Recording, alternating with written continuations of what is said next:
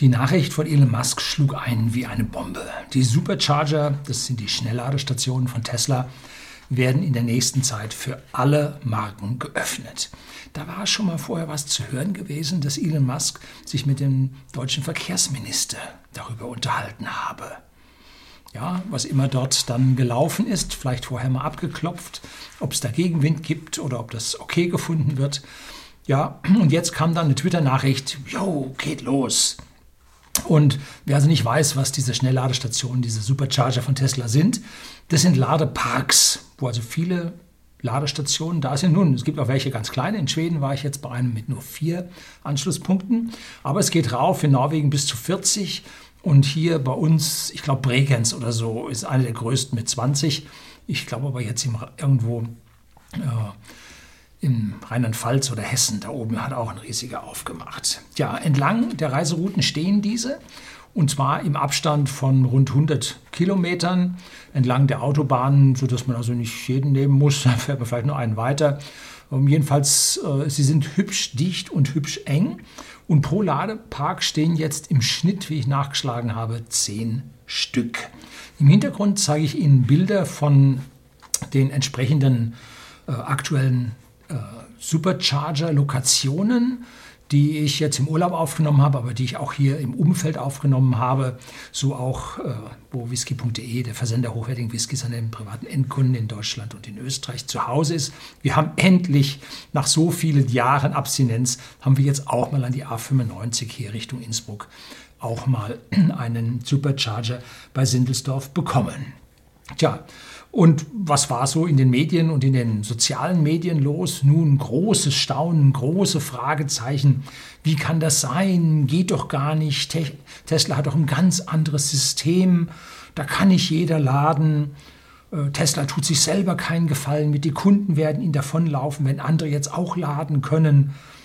Konkurrenz wird die Stationen belegen, die Tesla Fahrer werden sauer werden, Kunden werden deswegen abwandern und so weiter und so weiter. Ein riesiger Abwehrblock erschien da von allen Parteien, von allen Seiten, sowohl von den äh, Befürwortern der deutschen Elektromobilität als auch der Befürwortern von Tesla. Und da ging es also heftig rund und die wenigsten wissen, was es da A technisch abgeht B, was das wirtschaftlich bedeutet und C, was es für eine Strategie überhaupt gibt, die dahinter steckt oder vermutlich dahinter steckt. Darum soll es heute gehen. Bleiben Sie dran.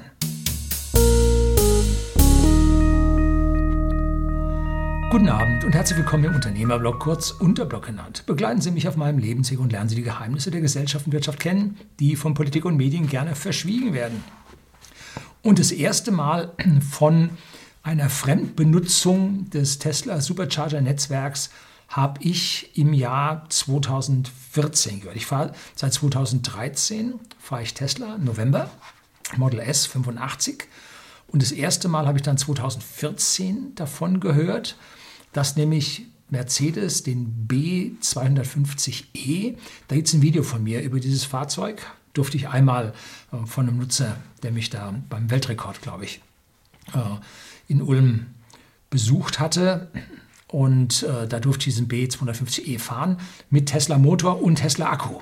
Und da bot äh, Tesla Mercedes an, ja, wenn ihr jetzt schon Motor und Akku da drin habt in diesem B250e, dann nutzt doch auch gleich das Supercharger-Netzwerk zum Schnellladen. Eine ganz super Sache. Zu dem Zeitpunkt hatte Mercedes auch 4,6, 4,7 Prozent Anteile an Tesla gehalten, die sie viel zu früh für 600 Millionen, glaube ich, verkauft haben. Da hätten sie das Hundertfache für kriegen können. Ja, nicht ganz.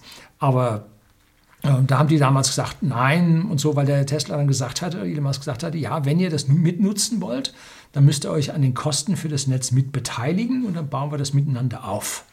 Und da sagten die, nö, Gut, ist eine strategische Entscheidung, muss jeder wissen, wie er das macht. Jedenfalls hat Mercedes dieses Modell dann auch nur gebaut gehabt, weil sie in den USA in der Flotte auch eins haben mussten. Das Identische war mit Toyota der Fall, mit dem RAV4 hatten sie auch 4, so viel Prozent Anteil an Tesla auch mittlerweile verkauft mit Tesla-Technologie unterm Blech und überhaupt mal einen Kickstart zu bekommen, Kickstart zu bekommen, um zu wissen, wie kommt man mit Elektromobilität weiter und so weiter. Ne? So. Ich habe das erste Mal so ein B250E oben auf der Sierra Nevada in, in Südspanien getroffen, wie der da hin und her fuhr. Und wir fuhren mit unserem P85D, knallten da die Straße hoch bis auf den Parkplatz auf 2500 Meter Höhe. Und da standen die und alle und probierten mit diesem Mercedes 250E rum. Nun gut, soll es sein. Können Sie bei dem Video, bei der Fahrt nach Afrika. Hier unten auch ein sehr touristisches Video, Anfänge. Äh, ja, touristisch, also nichts mit guten Schnitten oder so. Nun gut. Ähm, das war das erste Mal. Und das zweite Mal habe ich davon gehört, als das Model 3 dann bekannt wurde, dass es mit CCS in Europa geladen werden wird. Und seit ungefähr zweieinhalb Jahren ist das Model 3 jetzt in Europa da. Und dann habe ich es ungefähr so drei Jahre vorher, 2018, äh, gehört, dass man das doch öffnen sollte für andere und so weiter. Und zwar aus Tesla-Kreisen. Hm, war komisch. Ne? So, jetzt kommt erstmal die Technik, dann kommt die Wirtschaft und am Ende des Videos geht es dann in die Strategie und was das überhaupt bedeuten kann für Tesla, aber auch für den Wettbewerb. Ja, so einfach wird das nicht. Gut. Das Tesla Model S bzw. X hat einen ganz eigenen Stecker. Warum? Nun, das Fahrzeug kam 2012 auf den Markt und 2013 das erste Mal in Europa ausgeliefert. Und da war kein Standard da. Ne? Dieser Combo-Stecker, wie er heißt, äh, Combo 2 Stecker, den gab es dann nicht. Die Norm war noch gar nicht verabschiedet. Und da hat Tesla gesagt, nun, wir nehmen den ganz normalen Typ 2 Stecker, machen da in unser Auto entsprechende Buchse rein.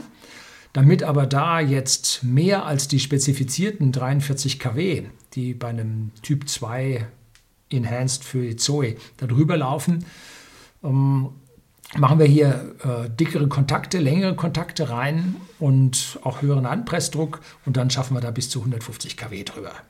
Jo, das war dann so und angefangen haben sie mit 112 kW, blieb dann etliche Jahre auf 112 kW stehen. Und der Combo-Stecker ist das, was hier hinten zu sehen ist. Das ist nämlich jetzt ein Adapter von Combo 2 auf Tesla. Jetzt kann ich mit meinem Tesla Model S, kann ich hinten den CCS reinstecken und vorne in den Tesla rein. Und siehe da, das funktioniert sogar. Ne? Stellen wir den, wie stellen wir den denn hin? So, dann sehen, so, dann sehen Sie das besser. Nein. Weiß nicht. So, da sieht man von beidem was, oder? Ja, ungefähr.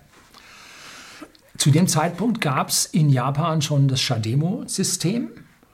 Und das CCS-Protokoll macht im Prinzip das Gleiche. Da haben sie äh, zwei große äh, Plus-Minus-Pins für die Batterie und daneben dran hier Steuerdinge, wo der CAN-Bus rausgeleitet wird und da unterhalten sie sich über den CAN-Bus. Und das ist beim Tesla nicht anders. Da werden hier auch Pins verwendet und dann haben sie hier oben oder da unten, wo sind sie denn? Da oben haben sie noch zwei kleine, äh, die gehen auf den CAN-Bus. Ne? So, und damit alles gut. Im Prinzip ist es das Gleiche, man hat nur ein anderes mechanisches Interface und man hat auf diesem CAN-Bus ein anderes Protokoll. Das ist wichtig. Die unterhalten sich auf andere Art und Weise. Und so kann auch der Shademo mit vergleichsweise einfachen Aufwänden äh, auf diesen Tesla-Anschluss umgesetzt werden. Und als ich da nach Afrika unterwegs war, hatte ich so einen Shademo-Adapter für Tesla mit dabei. So, easy Sache. Und CCS wurde dann auf den Markt gebracht und kann nun meines Wissens bis 350 kW über diesen Stecker laden. Aber die äh, maximale Leistung, die ich an so einem Stecker schon mal gesehen habe, sind 500 kW. Irgendwo für Busse oder sollte man, sollte man das ja haben oder LKW dann später mal. Ne?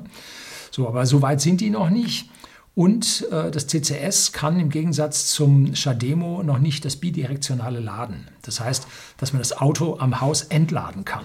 Hm? Man lädt da von der Photovoltaik rein und auf, über Nacht lädt man bis zu einem bestimmten Wert aus diesem Auto dann über das bidirektionale Laden wieder in sein Haus rein. Dann kann man also sein Autoakku als riesengroßen Hausakku verwenden. Wäre eine tolle Sache, Doppelnutzung. Mittlerweile weiß man, die Akkus halten sehr, sehr lange, dass man da die zusätzlichen Zyklen für sich selber schon draufgeben kann. Allerdings, wenn man so nachforscht und liest, bidirektionales Laden soll erst ab 2025 dann soweit funktionieren. Dazu gibt es noch was anderes, das nennt sich Plug and Charge. Bei Tesla ist es so, sie stecken das Ding rein und dann fängt das Laden an und im Hintergrund wird auf Ihrem Tesla-Konto der Betrag abgebucht. Da haben Sie was hinterlegt an Zahlungsbedingungen und dann bucht er da ab. Sie müssen sich nicht mit irgendeinem RFID-Chip, äh, Sie müssen nicht ein Handy-Ding machen und, und, also so RFID oder NFC da dran halten. Ähm, Sie müssen nichts, Sie stecken da rein, gut. So, das ist etwas, ähm, was einen unglaublichen Komfortvorsprung bringt. Das soll jetzt mittlerweile bei den Fastnet-Ladestationen auch schon gehen. Ich habe mich da so tief nicht drum gekümmert, soll funktionieren. Und die ersten Fahrzeuge von unseren deutschen Herstellern sollen das auch können, zum Beispiel der EQS, also S-Klasse Mercedes, elektrisch. Jo, Mordsding, riesenteuer, ne? Gut, die Ladestationen haben so hin und wieder mal ihre Probleme. Owe hat letztlich in einem Video berichtet, dass er also seine Probleme mit seinem Porsche an Ionity-Säulen hatten, ging nicht. Ne? Dann hat der Stefan Möller von Nextmove äh, hatte mit seinem Audi e-tron oder mit seiner Flotte an Audi e-trons hat er auch da Probleme, ging nicht. Ne? Weil ja, die Ionity haben die Norm des CCS anders interpretiert, als äh, die Autohersteller sie interpretiert haben. Und dann Nachher kriegte man raus, da war wohl irgendwo ein Anschluss zu kurz. Man musste also den Stecker hochhalten und dann gab es Kontakt, da fing das Laden an. Also da war dann nicht auf der Softwareseite, sondern auf der mechanischen Seite war. Also das, was man zu Hause ausprobiert hatte im Werk, war mit dem, was man in der Wildnis in der Realität draußen vorfand, wohl eine andere. So, also da muss hin und her und so äh, probiert werden. Und Tesla hat da halt einen achtjährigen Vorsprung. Naja, sagen wir sechs. Und mein Tesla Model 3 lädt an allen CCS-Säulen. Sei das eher so ein HPC, ein NBW, ein, was auch immer das ist, lädt er dran. Solange ja mein RFID-Chip da erkannt wird als Kunde. Hm, gut, wird er nicht immer, weil ich so einen Roaming-Chip habe, aber ich brauche den ja so gut wie nie. Ne? Und wenn man mal irgendwo im Ausland weit weg ist und irgendwo in der Walachei draußen, dann man findet da nur irgendwie so einen 50 kW äh, CCS-Lader, dann muss man halt den nehmen, hilft nichts. Ne? Dann ist man froh, wenn man so einen RFID-Chip hat. Aber von, äh, wenn also der Chip erkannt wurde, habe ich noch nie ein Problem gehabt. Und genauso andersrum kann ich also diesen CCS-Stecker an diesen Adapter anschließen und dann mit dem bekannten Tesla-Stecker in das Model S rein und funktioniert auch. Man hört es auch von allen Model X, dass das funktioniert. So, geht es denn jetzt auch so, dass die fremden Fabrikate bei Tesla laden können, weil Tesla ja so anders ist? Technisch völlig anders, das geht doch nicht. Nein, doch, geht. Und zwar bei den äh, CCS-Stationen. Es gibt alte Lader, und zwar diese Version 2 Supercharger, beziehungsweise Version 2.5 Supercharger, die hatten nur ein einziges Kabel mit diesem Anschluss. Und da kann natürlich dann einer mit CCS-Anschluss nicht dran laden. Die wurden dann alle umgerüstet und ich meine, sie sind schon seit einem halben oder einem Dreivierteljahr mit allen Stationen fertig, dass man überall auch äh, das zweite Kabel mit CCS dran hat. Dass also da an der Stelle dann kein Problem mehr ist. Und beim Supercharger Version 3, das sind jetzt ganz neue, komme ich gleich noch drauf auf die Technik, wenn es um die Kosten des Superchargers geht. Ähm, da war nämlich mal ein so ein Version 3 angeschlossen, online, äh, aber die ganze Authentifizierung war noch nicht drin. Und da ging mal einer hin und hat geguckt, ob er nun in seinen Golf da reinladen kann und peng, lud da rein. du, hier gibt es Strom und sonst. Und schon waren alle da und da hat Hyundai und Porsche und ich weiß nicht wer alles hat dort geladen. Und man kann, konnte hübsch sehen, dass alle an diesem Ding laden konnten. Also auch das CCS-Protokoll auf Tesla-Seite, auf Laderseite ist so, dass alle anderen damit funktionieren. Nun, es waren bestimmt nicht alle, vielleicht war da so ein so ein älterer i3 nicht mal dran gehangen oder so. Also, aber im Prinzip äh, funktioniert es so rum und ich habe keine Bedenken, wenn diese verschiedenen Fahrzeuge, Asiaten und Deutsche, daran haben laden können, dass es für alle funktioniert. So, die Supercharger selber, kommen wir jetzt mal zu den Geräten, sind wirklich primitiv aufgebaut. Es gibt einen zentralen Lader, das ist eine große ein großes Rack, ein großer Schaltschrank mit einer riesigen Propelleröffnung, wo mitunter mal sehr heiße Luft rauskommt. Und da ist ein Gleichrichter drin, beziehungsweise viele Gleichrichter drin. Und diese Stalls, so nennen die sich, die einfach, das sind Halterungen für das Kabel, mehr ist das nicht. Da ist innen drin sind, ist ein Metallbogen, das ist mit Plastik verkleidet und da ist dann nun dieses Ladekabel drin und oben ist noch ein LED-Lämpchen drin, das in der Nacht der Tesla-Schriftzug sauber leuchtet. Und bei den Version 3 ist unten im Fuß noch ein kleines Gebläse angeschlossen, was da das Kabel kühlt. So, das war's. Mehr ist das nicht. Darunter ist dann ein kleines Betonfundament, also wirklich klein. Und von dort aus gibt es dann ein Bodenkabel, was zu dieser Station geführt wird. Das war's. Und Version 1 von diesen Ladern, die stand nur in den USA, die hatten so 60 und 90 kW, wenn ich mich da richtig erinnere. Und es gibt heutzutage Tesla ähm, Service Center, da stehen auch Supercharger davor, die fürs eigene Haus nur da sind, wo man als Tesla-Kunde nicht laden darf, kann, soll. Und die sind äh, auch in der Leistung begrenzt, aber ich vermute, dass die softwaretechnisch begrenzt sind, weil sie nicht so viel Anschlussleistung an diesen Service-Centern haben, wie sie es gerne hätten.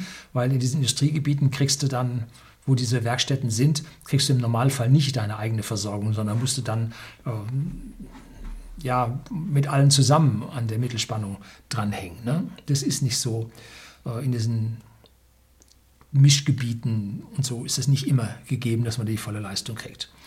Intern waren diese Supercharger Version 2, die dann als nächstes folgten und bei uns aufgestellt wurden, aus zwölf Einzelladern zusammengesetzt, zwölf Boards, die jeweils 11 kW konnten.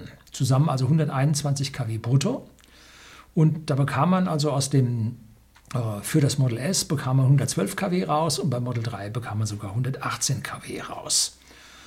Der allererste, der in Jettingen-Scheppach in Deutschland stand, da bin ich dann mit meinem Tesla das erste Mal dann hingefahren, als das Ding endlich offen war. Der brachte auch nur 90 oder 95 kW, hat man aber später dann aufgerüstet auch auf die 100 so viel. Und die waren in vier Gruppen zu drei Ladern. Drei Ladern, weil es dreiphasig bei uns geht. Und dann vier Gruppen, die sich einzeln schalten ließen zusammen in einem Gehäuse. Da gibt es ein Video von mir über Drehstrom, damit Sie mal wissen, was Drehstrom ist beim Laden. Und es gibt ein Video über die Lastverteilung beim Supercharger. Habe ein paar kleine Whiskyflaschen hier von whisky.de, dem Versender hochwertigen Whiskys an privaten Endkunden in Deutschland und in Österreich, da vorgeführt, wie die Leistung an den Fahrzeugen, die gemeinsam an eine so einer Ladeeinrichtung laden, sind nämlich über zwei Stalls angeschlossen, wie die verteilt wird. Ich habe mir sagen lassen und ich habe es jetzt auch einmal bemerkt, dass man bei stark ausgelastet im Sommer ähm, tatsächlich dann die Hälfte bekommt. Dass also dann der Charger einfach auf die Hälfte geschaltet wird und nicht mehr diese individuelle Lastverteilung, dass der, der zuerst kam, das meiste kriegt und der als zweites kommt, der kriegt erstmal nur 35 kW und dann irgendwann springt er auf 70 kW und dann äh, ja, ist er meistens auch schon so voll, dass er nicht weiterspringt und bei 70 kW hängen bleibt. Also diese Verteilung ist jetzt wohl dahin und ist jetzt auf eine 50-50 für die beiden angeschlossenen ja, Ladestalls aufgeteilt worden. In den Autos ließen sich, wurden diese Lader jetzt nicht 100% baugleich, aber im Prinzip von der technischen Entwicklung, vom Entwurf wurden die identisch, auch mit 11 kW, in die Autos übernommen, sodass jedes Auto, beziehungsweise von den Autos in die Lader übernommen, und jedes Auto hatte also 11 kW Ladeleistung von dem Model S und es gab dann den Doppellader mit 22 kW. Da konnte man zwei zusammenschalten. Ne? Bei diesen Supercharger hat man halt 12 zusammengeschaltet. Das war also modular und dieser modulare Aufbau hat natürlich einen riesen Vorteil. Man bekommt Stückzahlen. Und mit diesen Stückzahlen kann man es billig machen, wenn man die identischen Lader für die Millionen Autos, die man verkauft hat, verwenden kann, wie in den paar Superchargern, die mittlerweile auch schon ja, äh, zweieinhalbtausend Stationen mit 25.000 Anschlusspunkten sind. Ähm, wenn man da die identischen verwendet, hat man Riesenskaleneffekte. Jetzt ist das Board vielleicht ein bisschen anders, hat eine Halterung, 19 Zoll Reck und was auch immer, ist egal. Aber innen drin, die prinzipielle Schaltung, die gesourcten Bauelemente, alles identisch. Ne? Und da hat man die riesen Skalenvorteile und die Geldvorteile. Und wenn da einer hingeht und baut so eine Ladestation und hat davon eine Stückzahl von 1000, dann ist es teuer. als wenn man da eine Stückzahl von 500.000 und einer Million hat. Das sind Skaleneffekte, die machen sich finanziell unglaublich bemerkbar. Kommen wir gleich beim wirtschaftlichen Punkt da drauf. Im neuen Model 3, was jetzt zweieinhalb Jahre auf dem Markt ist in Europa, gibt es nur einen Lader mit 11 kW und auch aus dem Model S und Model Y, äh, Model X aus dem äh, nach dem Facelift 2016, also 2017 sind die Facelift-Modelle dann Ab da hat man nur noch einen Lader drin und den hat man ein bisschen aufgeblasen auf 16,5 kW. Und mit diesem Aufblasen konnte man dann auch die Lader in den Version 2.5 Superchargern erhöhen, sodass man da jetzt nicht nur 121 Watt, sondern irgendwo 150, 160 kW rausbekommt. Netto am Fahrzeug habe ich maximal 147 kW gesehen, die aus diesen Dingen jetzt da rauskommt. So, wie viele Ladepunkte bei Tesla gibt es? Da blende ich Ihnen A hier jetzt mal eine, eine Karte ein, wo Sie schon mal sehen können, wie dicht sich diese Punkte alle auf der Welt jetzt dicht an dicht in den entsprechend erschlossenen Regionen äh, ja, reihen. Und dann blende ich Ihnen jetzt als nächstes zwei Kurven ein. Das eine ist die Summe der entsprechenden Supercharger-Lokationen und das Zweite die, ist die Verteilung auf die verschiedenen Regionen. Also USA als größtes. Äh, China hat dann 2021 einen dollen Sprung gemacht. Und die dritte Kurve ist äh, dann Europa. So, und jetzt kommen wir da noch mal kurz zum Version 3 Supercharger. Der ist technisch jetzt wichtig, weil er anders ist. Hier sind vier Stalls, vier Ladekabel an einen Lader angeschlossen und nicht mehr nur zwei. Ich weiß jetzt nicht, wie viel man aus diesem Version 3 Supercharger aus so einer Einheit rausbekommt. Wenn man jetzt mit Model 3 mit 12% Rest, dann hat man die höchste Ladeleistung von 248 kW, auch nur ein, zwei Minuten und dann geht es dann schon auf 200 kW so langsam runter. Wenn man da anschließt, dann müsste er ja, wenn man das zu viert, müssen wir mal uns zusammenfinden und dann mal hinfahren und zu viert anschließen und dann schauen, wie die Ladeleistung begrenzt ist. Ich habe das letzte Mal bei dem Video mit meinem Urlaubsfahrt in Schweden mit dem Tesla Model S 5000 Kilometer elektrisch durch Schweden, hin durch Schweden und zurück, ähm, habe ich gesagt, das wäre ein Megawatt. Das ist, glaube ich, übertrieben. Ich glaube, das ist weniger. Das könnte auch sein, dass das nur die Hälfte ist. Jedenfalls dürfte es so sein, dass man durchaus die Supercharger besser auslasten kann, als man das bisher schaffte. Wenn man da zwei oder drei, wenn man sich vorstellt, kommt einer und lädt, ist jetzt schon mal runter auf 150 kW. Und dann kommen jetzt zwei andere, um, die können dann auch mit weiter, jeder mit 200 kW laden, laden und der andere schon auf 100 kW runter, hat man zusammen 500, müsste mindestens äh, die Grenze sein, die der schafft. Und wenn ein Vierter kommt, dann sind die nächsten schon runter. So, das heißt, also hier wird man ein, ein Level hinbekommen beim gleichzeitig Laden, dass diese Supercharger Version 3 exakt zu 100% ausgelastet sind. So vermute ich, wird man es bei Tesla gemacht haben, um hier eine optimale Auslastung und keine Geldverschwendung zu haben. So, das Besondere daran ist, kein Cardreader, kein Display, nichts. Warum? Warum soll man das auch überhaupt haben? Jeder hat heute ein Display immer dabei. Und zwar Smartphone. Das E-Bike meiner, e meiner Frau habe ich letztlich hier mal kurz, kurz Test gegeben. Um, da macht man vorne, zack, das Smartphone drauf mit Bluetooth, verbindet sich das mit dem Fahrrad und dann hat man Tacho drin, Restladung vom Akku, Strecke und so weiter. Völlig easy. Das Display ist dabei. Zu Hause habe ich eine Vintage-Stereoanlage in meinem Büro stehen. Das ist ein alter Marantz. 2330. Und da wollte ich jetzt von meinem äh, NAS wollte ich meine Musik streamen. Der alte Streamer konnte die ganzen Formate nicht. Der war ein bisschen sehr alt von Denon, war ein gutes Gerät. Und jetzt habe ich eins von Teufel gekauft und das Teufel ist so ein kleines schwarzes Kästchen, Display, ja, es ist Smartphone. Ne? So, also Displays fallen immer weg, weil wir ja alle ein Display immer dabei haben. Und wie wird es jetzt funktionieren? Das technische Laden, also CCS, geht auf beiden Seiten, wissen wir. Und alle Supercharger sind mit dem Internet verbunden. Das kann man mitbekommen, wenn man im Tesla fährt und schaut auf sein Display, sieht den nächsten Supercharger und dann steht da eine Zahl drin, das ist nämlich die Anzahl an freien Stalls. Man weiß also, ob der hochbelastet ist oder nicht. Und manchmal ist 50 Kilometer dahinter einer, der ist weniger belastet. Dann sagt man, okay, der ist jetzt so voll, dann fahre ich halt die 50 Kilometer weiter und dann lade ich erst beim nächsten, fahre ich mal ein bisschen in die Reserve rein. Oh. Oder aber ich sehe, da wo ich hinfahren will, ist super voll, dann lade ich halt schon vorher. Also in beide Richtungen geht es und diese Informationen werden halt übers Internet von diesen Ladestationen weiter gemeldet. Die neuen User, also die mit den Fremdfabrikaten, die werden sich eine Tesla-App, vielleicht auch die Tesla-App laden auf ihr Smartphone. Dann müssen sie ihr Payment eingeben, habe ich jetzt auch schon drin. Ich brauche das für das Model 3 für die erweiterte Konnektivität. Da buchen sie mir jeden Monat, glaube ich, 10 Euro oder 99 oder sowas ab.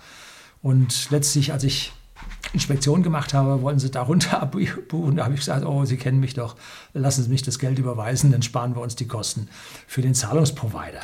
Ja, da bleibt dann nämlich auch ein bisschen mehr Geld dann bei Tesla übrig. Man muss der Finanzindustrie ja nicht jede Kröte in den Hals werfen. Ne? So, da muss man also seine Payment-Methode dann da eingeben. Wahrscheinlich muss man auch sein Fahrzeug identifizieren, Fahrzeugtyp, äh, Kennzeichen, damit sie mitkriegen, wenn irgendwo ein Problem ist, ähm, dass man dann weiß, was das für ein Typ an Fahrzeug ist. Ne? Äh, wenn man also immer einen Abbruch irgendwann hat und dann guckt man, es sind immer dieselben, dann weiß man, aha, die sind es. Ne? Und kann die dann da entsprechend informieren. Dann fährt man also zur Ladesäule hin, die App erkennt beim GP, über das GPS, ah, ich bin jetzt an dem und dem Lader.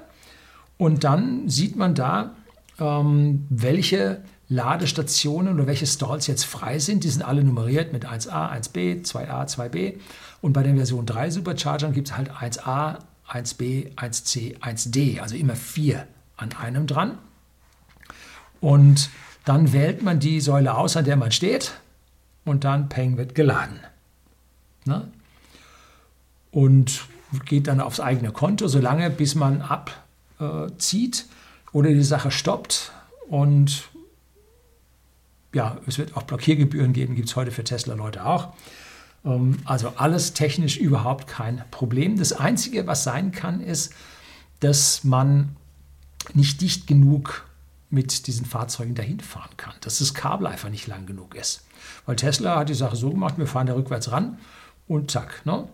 So, und die anderen, die jetzt das vorne in der Mitte haben, gut, dann fährt man vorwärts mittig rein. Wenn sie aber zu sehr vorne auf der Seite haben, ob das Kabel von der Länge reicht, wir werden es sehen. Ne? So, jetzt zum Wirtschaftlichen. Das ist ja auch ein großer Punkt. Warum macht denn das Tesla überhaupt? Ne? Man hört, Tesla-Fahrer sind sauer, weil dann die Stationen belegt wären. Und das ist sicherlich richtig. Wenn man da hinkommt und so eine Station ist belegt, sind die sauer. Ne? Und ich hatte bislang sehr selten Probleme. Ich habe jetzt vielleicht von 100, 200 Ladevorgängen, die ich an solchen Stationen hatte, vielleicht 1%, maximal 2% Ladevorgänge, wo ich nicht die volle Leistung bekommen habe, weil sie mehr zur Hälfte voll war und mir die Leistung begrenzt wurde. Und zweimal habe ich sogar fünf Minuten warten müssen. Das war in Niederlande. Das, ja, da war voll. Ne?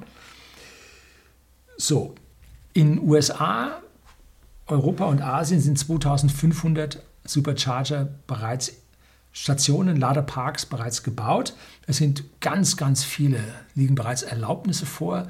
Äh, sieht man auf diesen Karten, wie ich sie gerade eingeblendet habe, bei supercharge.info, sieht man äh, auch solche kleinen Hütchen, orangene Hütchen. Das ist also Supercharger in Konstruktion, wird schon gebaut und mit blauen Punkten ist da, wo es also eine Erlaubnis für gibt. Und das ist also eine Webseite, die ist nicht, gehört nicht Tesla. Also das ist eine private Webseite bei Tesla. Auf der Webseite gibt es also auch ihre eigenen Stationen, alle zu finden. Aber da sind die im Bau sind, sind da noch nicht drauf. Ne? Deutschland liegt hinter USA, hinter China, hinter Kanada mit mehr als 100 Standorten immerhin auf Platz 4. Da hat sich äh, Tesla ganz schön äh, rausgehängt. Das liegt jetzt nicht daran, dass die Deutschen so viele Tesla kaufen. Die sind da pro Kopf der Bevölkerung eher im unter ferner Liefen, sondern es liegt daran, dass Deutschland ein Transitland ist. Da fahren die ganzen Skandinavier durch, da fahren die Benelux-Länder durch. Um, ja, also da ist relativ viel Durchgangsverkehr und dafür braucht man den. Ne? Liegt also nicht daran, dass wir hier so viele Tesla haben. Ja, Elektroautos sind Langstreckenfahrzeuge und die werden auch auf der Langstrecke verwendet. Ja. So, Supercharger soll jetzt teuer sein. Oder allgemein heißt es, Schnelllader sollen teuer sein. Ich habe vor Jahren gehört, dass so ein Ladepark mit acht Ladesäulen 100.000 Dollar kostet. So, mit Inflation seit damals um, kostet jetzt vielleicht 200.000, aber das ist massiv billiger als die Schnelllader, die wir hier als solches noch stehen sehen. Warum? Nun, einmal, weil die Stückzahlen viel, viel geringer sind. Wenn die mal ein paar hundert gebaut haben, dann ist das was. Aber wenn die anderen ein paar tausend gebaut haben und die Ladeplatinen, die da drin stecken, zu Hunderttausenden gebaut werden, dann ist das deutlich billiger. Na? Dann sind es einfach dumme Stalls. Das ist wirklich dummes Zeug da, da hängt nichts. Ne? Und das ist bei allen anderen, ist das eine vandalensichere Säule mit einem eigenen Display, mit einem eigenen Kartenlesern, einigen Knöpfen dran äh, und, und, und, die hier ähm, deutlich teurer sind und vor allem wird diese Technik nur einzeln verwendet, weil es einen Lader für ein Auto gibt. Ich habe jetzt den ersten, ich glaube, das war in Berlin von Fastnet gesehen, die haben auch einen doppelten. Bin mir nicht sicher, war das zwei einzelne oder ein gemeinsamer. So, also die ersten Ansätze gibt es natürlich, da ist die Konkurrenz, ist ja nicht blöd, die schläft auch nicht, aber wir sehen sie noch nicht in den ganzen Ladeparks. Vielleicht haben Sie äh, hier, vielleicht im Kommentaren, kennen Sie ein paar, wo das vielleicht schon der Fall ist. Also es sind dumme Stalls, die großen, teuren Geschichten werden hoch ausgelastet mitgenommen. Ähm, die Ladeleistung wird sauber aufgeteilt. Äh, die Plätze selber sind häufig nur geschottert. Da ist noch nicht mal asphaltiert oder gepflastert. Es gibt mehr und mehr, die gepflastert sind, aber wenn irgendwo einer weiter draußen ist, da wird er nur geschottert ähm, ganz kleine Fundamente statt großen und vor allem kein Callcenter, was man wirklich braucht, weil das Zeug grundsätzlich funktioniert. Es sind Telefonnummern drauf, geht aber, glaube ich, auf die allgemeine Europa-Hotline, wo auch äh, jetzt ein Unfallfahrzeug äh, sich zum Beispiel melden würde. Und damit ist die Sache billig. Die Version 3 mit diesen vier angeschlossenen Kabeln wird jetzt nochmal billiger, ne, weil jetzt die Technik durch vier geteilt werden kann. Und die Inflation läuft ja nur auf der Arbeitszeit. Also hier die Dinge anzuschließen, aufzustellen, zu schottern und so. Aber die Technik wird durch technische Deflation, also technische Produkte werden immer billiger, wird billiger. Also da werden also diese Supercharger Version 3 durch die technische Entwicklung billiger. Die Chipkrise scheint oder anscheinend trifft die Chipkrise Tesla nicht. Mm, weil die gerade Supercharger aufbauen, exponentiell, exponentielles Wachstum. Und die haben wohl so stark an ihren Aufschwung geglaubt, dass die ihre Bestellungen nicht gecancelt haben, wie es die deutschen Automobilhersteller beim Lostreten der Krise sofort gemacht haben. Oh Gott, oh Gott, oh Gott, wir geben hier vielleicht drei Euro zu viel aus für den Chip. Ne? Nee, die haben gesagt, wir fahren da durch. Und es scheint sich da an dieser Stelle nicht so zu treffen. Aktuell ist bei BMW, glaube ich, jetzt das Werk Dingolfing gerade stillgelegt. Ne? Keine Chips. So, Tesla, was ich so gehört habe, soll mit diesem Supercharger-System seine Kosten decken. Mehr nicht. Nicht Gewinne fahren. Kosten decken. Also kein Profit Center, sondern ein Cost Center. So hört man es munkeln, wie es jetzt ist, weiß ich nicht. Man muss also die Auslastung hochbekommen, um mehr Geld einzunehmen. Von den anderen, Unity, Fastnet und so weiter, hört man, das reicht nicht vorne, nicht hinten, totales Zuschussgeschäft. Äh, wir bräuchten für die Kilowattstunde weit über einen Euro, damit sich das rentiert. Ne? Hm. Hat man halt zu teuer dahingestellt. Ne?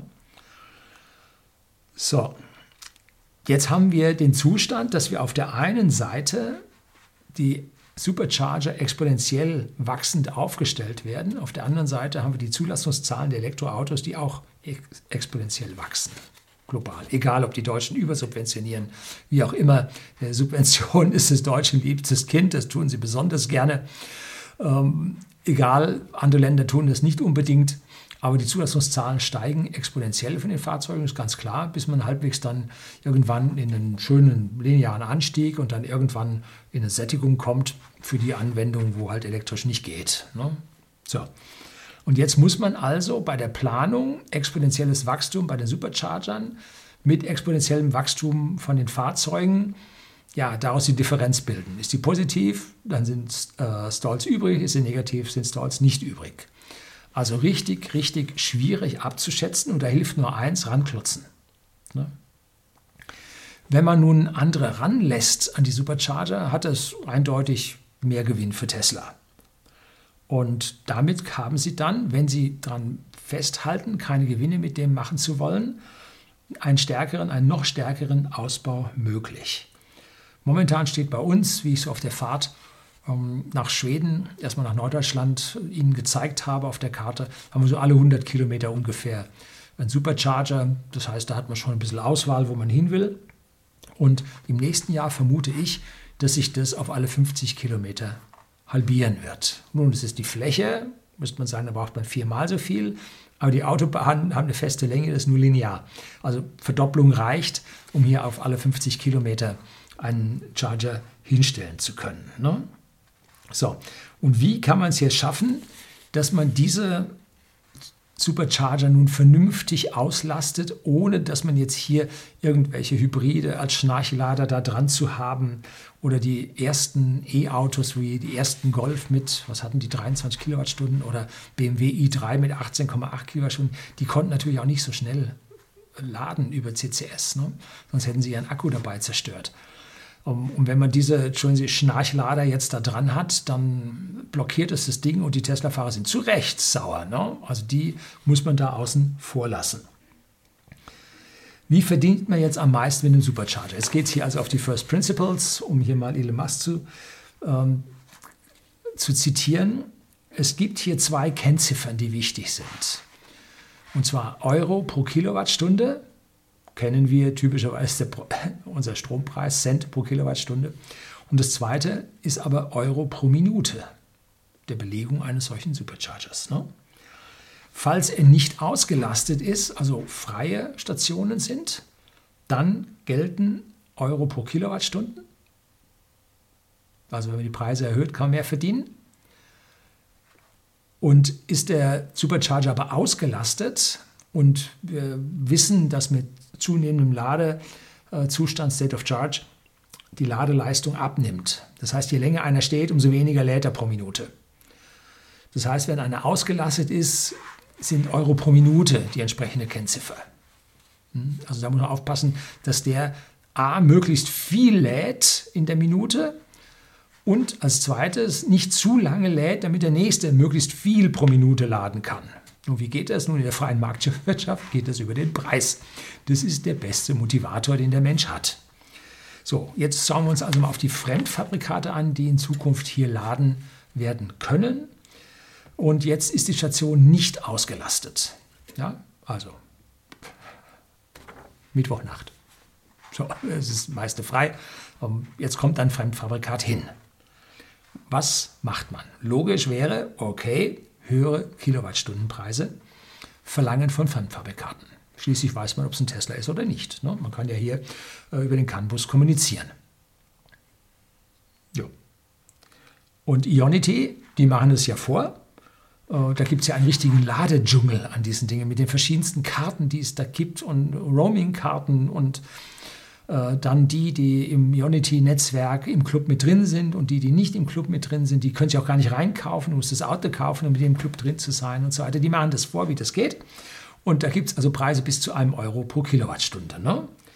Ich gehe aber davon aus, dass Tesla hier mit hoher Vermutung den identischen Preis wie für Tesla-Kunden nimmt. das sind momentan in Deutschland konstant 37 Cent pro Kilowattstunde, jetzt im Ende Juli 2021. Als ich in Schweden jetzt im Juni war, da habe ich also sehr unterschiedliche Preise gefunden, bis rauf zu 41 Cent, aber auch deutlich drunter als diese 37 Cent, äh, deutlich drunter. So, Und hier werden Sie aus meiner persönlichen Sicht den identischen Preis wie für Tesla-Kunden nehmen, einfach um die Auslastung hochzubringen. Denn wenn wir eine Fixinvestition gemacht haben, dann hilft jeder Euro, den wir einnehmen, egal in welcher Geschwindigkeit er lädt, jeder Euro hilft mit einem Deckungsbeitrag die Kosten zu decken. Und da gibt es ein Video von mir über Kostenrechnung. Sollten Sie sich antun, dann verstehen Sie viel, viel mehr, warum Unternehmen manchmal so agieren, wie sie agieren. Nämlich sehr egozentrisch auf ihren eigenen Vorteil bedacht. Darauf sind sie angetreten. So, und wenn das dann mit Ihnen, mit Ihrem Willen übereinstimmt, dann gibt es eine Win-Win-Situation und alles gut. Wenn das Unternehmen nur um sich kümmert und nicht um andere, wird es nicht funktionieren. Wenn das Unternehmen sich nur um Sie kümmert, aber nicht um sich selbst, wird es auch nicht funktionieren. Jetzt pleite. Ne? So, also, man muss einen positiven Deckungsbeitrag erwirtschaften und das schafft man dann mit den identischen Preisen, weil jetzt auf einmal mehr dran sind als nur die Teslas. Hm, dann kommt man vom Break-Even Kostendeckung, kommt man ein Stück drüber und in den Gewinn. Gab es äh, ein paar äh, Analysten, die haben gesagt, relativ zügig kann Tesla über sein gesamtes Supercharger-Netzwerk äh, eine Milliarde im Jahr zusätzlichen Gewinn machen. Eine Milliarde, stellen Sie sich das mal vor. Und wenn das ordentlich ausgebaut ist und so, dann können Sie bis zu, was haben Sie gesagt? Also es waren mehrstellige Milliardenbeträge pro Jahr hier an Gewinn einfahren. Ja, da, da läuft Strom drüber richtig, richtig viel. Ne? So, und wie lange dürfen diese Fremdfabrikate laden? Solange sie wollen, solange sie Geld abliefern und die Station nicht ausgelastet ist. Welcome. So. Blöd sind halt diese Version 2.5 Supercharger, die runterschalten wenn man sich ein Ladegerät teilt. Das ist also 1a und 1b teilen sich einen Supercharger. Und wenn beide laden, kriegt der andere jeweils nur die Hälfte. Das heißt, wenn man dann so eine Schnecke da dran hat und kriegt selber nur die Hälfte, weil da irgend so ein Schnarchlader lädt, dann kann man schon sauer sein. Das heißt, hier müssen das wirkliche Off-Zeiten sein, wo noch nicht mal die Auslastung auf 50 Prozent kommt, sondern massiv drunter liegt. Also typischerweise diese ganzen Nachtzeiten, wo nichts los ist. Ne? So, jetzt haben wir mal die Station höher ausgelastet oder auch hoch und voll ausgelastet. Zum Beispiel Sonntagnachmittag ist so eine Sache. Ne? Oder an Urlaubswochenenden auch so eine Sache. Ne? Dann würde ich deutlich höhere Preise für Fremdfabrikate nehmen. Und zwar eigentlich ein Faktor 2.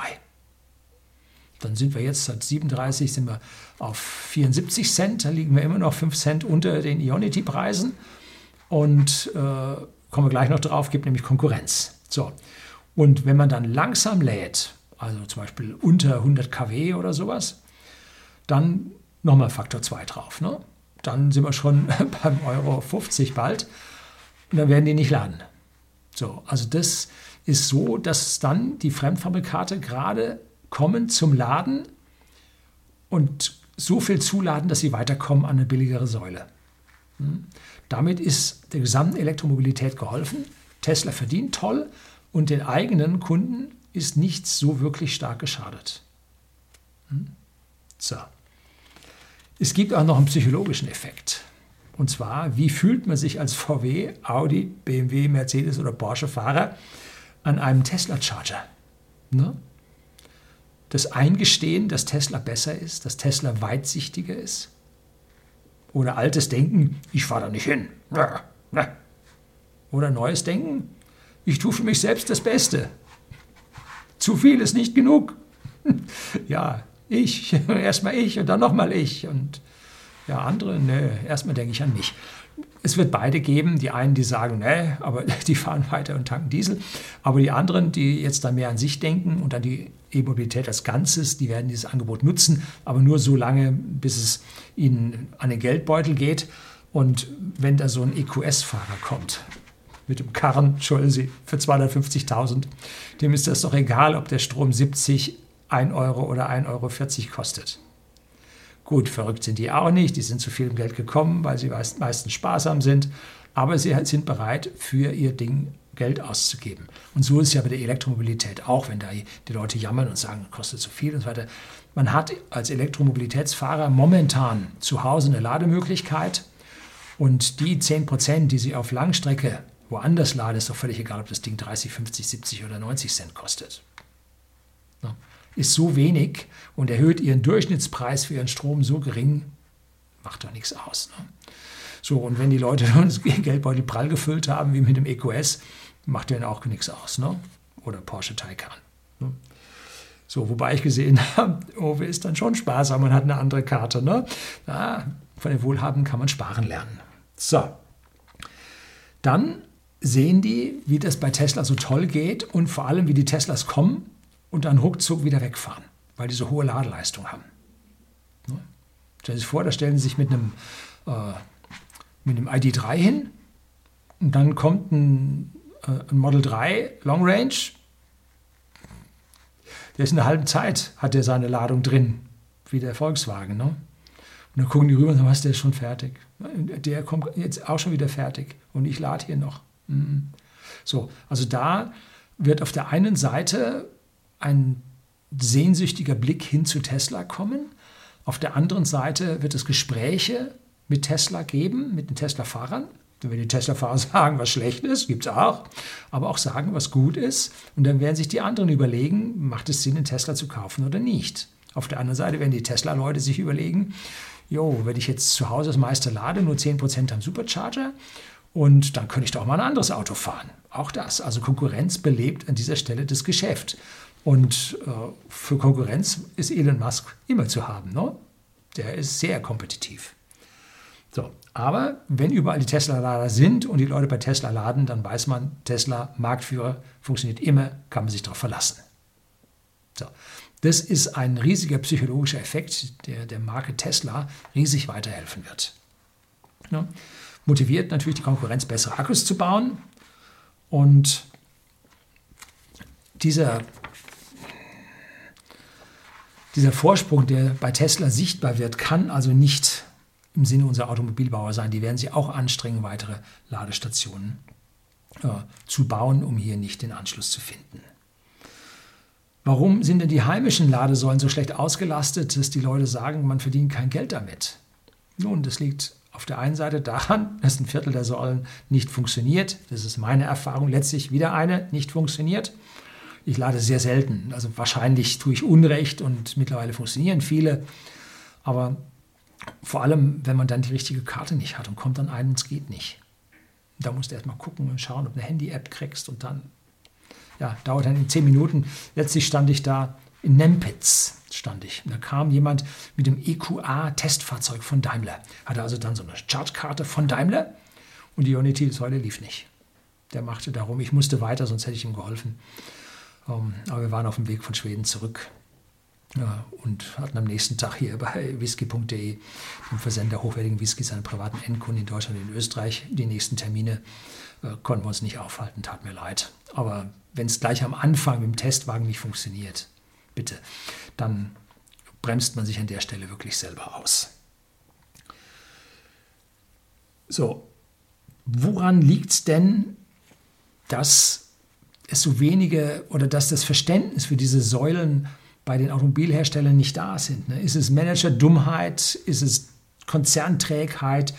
Ist es Abwehrversuch? Nun, ich glaube, es wird von allem etwas sein. Und das rächt sich jetzt. Ne? Und diese Ladesäulen standen gar nicht auf der Agenda der Konzerne. Die haben gesagt, wir haben ja auch keine Tankstellen gebaut, ne? sollen die bauen. Und die anderen haben gesagt, wir verdienen am Sprit richtig gut, warum sollen wir hier in Vorleistung für Strom gehen? Mö. Und die anderen haben gesagt, soll der Staat subventionieren. Da hat der Staat und die EU die Dinge aufgestellt, äh, dann liefen die nicht, dann musste irgendwie, als mit Abrechnung losging, ging das Chaos los. Ne? Ja. Und was hat Tesla gemacht? Da haben die Mitarbeiter von Tesla haben so wenige waren in Deutschland und in anderen Ländern, haben die Standorte, die potenziellen Standorte abgetingelt, abgetingelt und haben Verträge geschlossen und haben diese Ladestandorte erschlossen. Ne? Jetzt sind dann die anderen gekommen und haben gesagt, ja, daneben dran bauen wir unsere. Hm. Gut, da hat es den Verfolger immer etwas leichter, äh, das, was andere vorgemacht haben, nachzumachen. Ne? So, die Konkurrenz geht in eine neue Runde und ich freue mich darüber, dass es Tesla besser geht, dass sie dann vielleicht auch die Preise für Neufahrzeuge weiter senken können, dass sie Geld haben, um ein Model 2, was jetzt in China produziert wird und auch entwickelt wird, also von chinesischen Ingenieuren, und dass die dann billig auf den Markt kommen werden, dass da also dann mehr Elektromobilität zu vernünftigen Preisen am Markt ist. Und da, so lange werde ich mich freuen, bis ich so ein VW dann vor meinem Tesla Supercharger habe, der mich dann da ausbremst oder blockiert. So lange freue ich mich darüber. Äh, und wir werden es sehen, wie es nachher in der Realität tatsächlich ausgeht.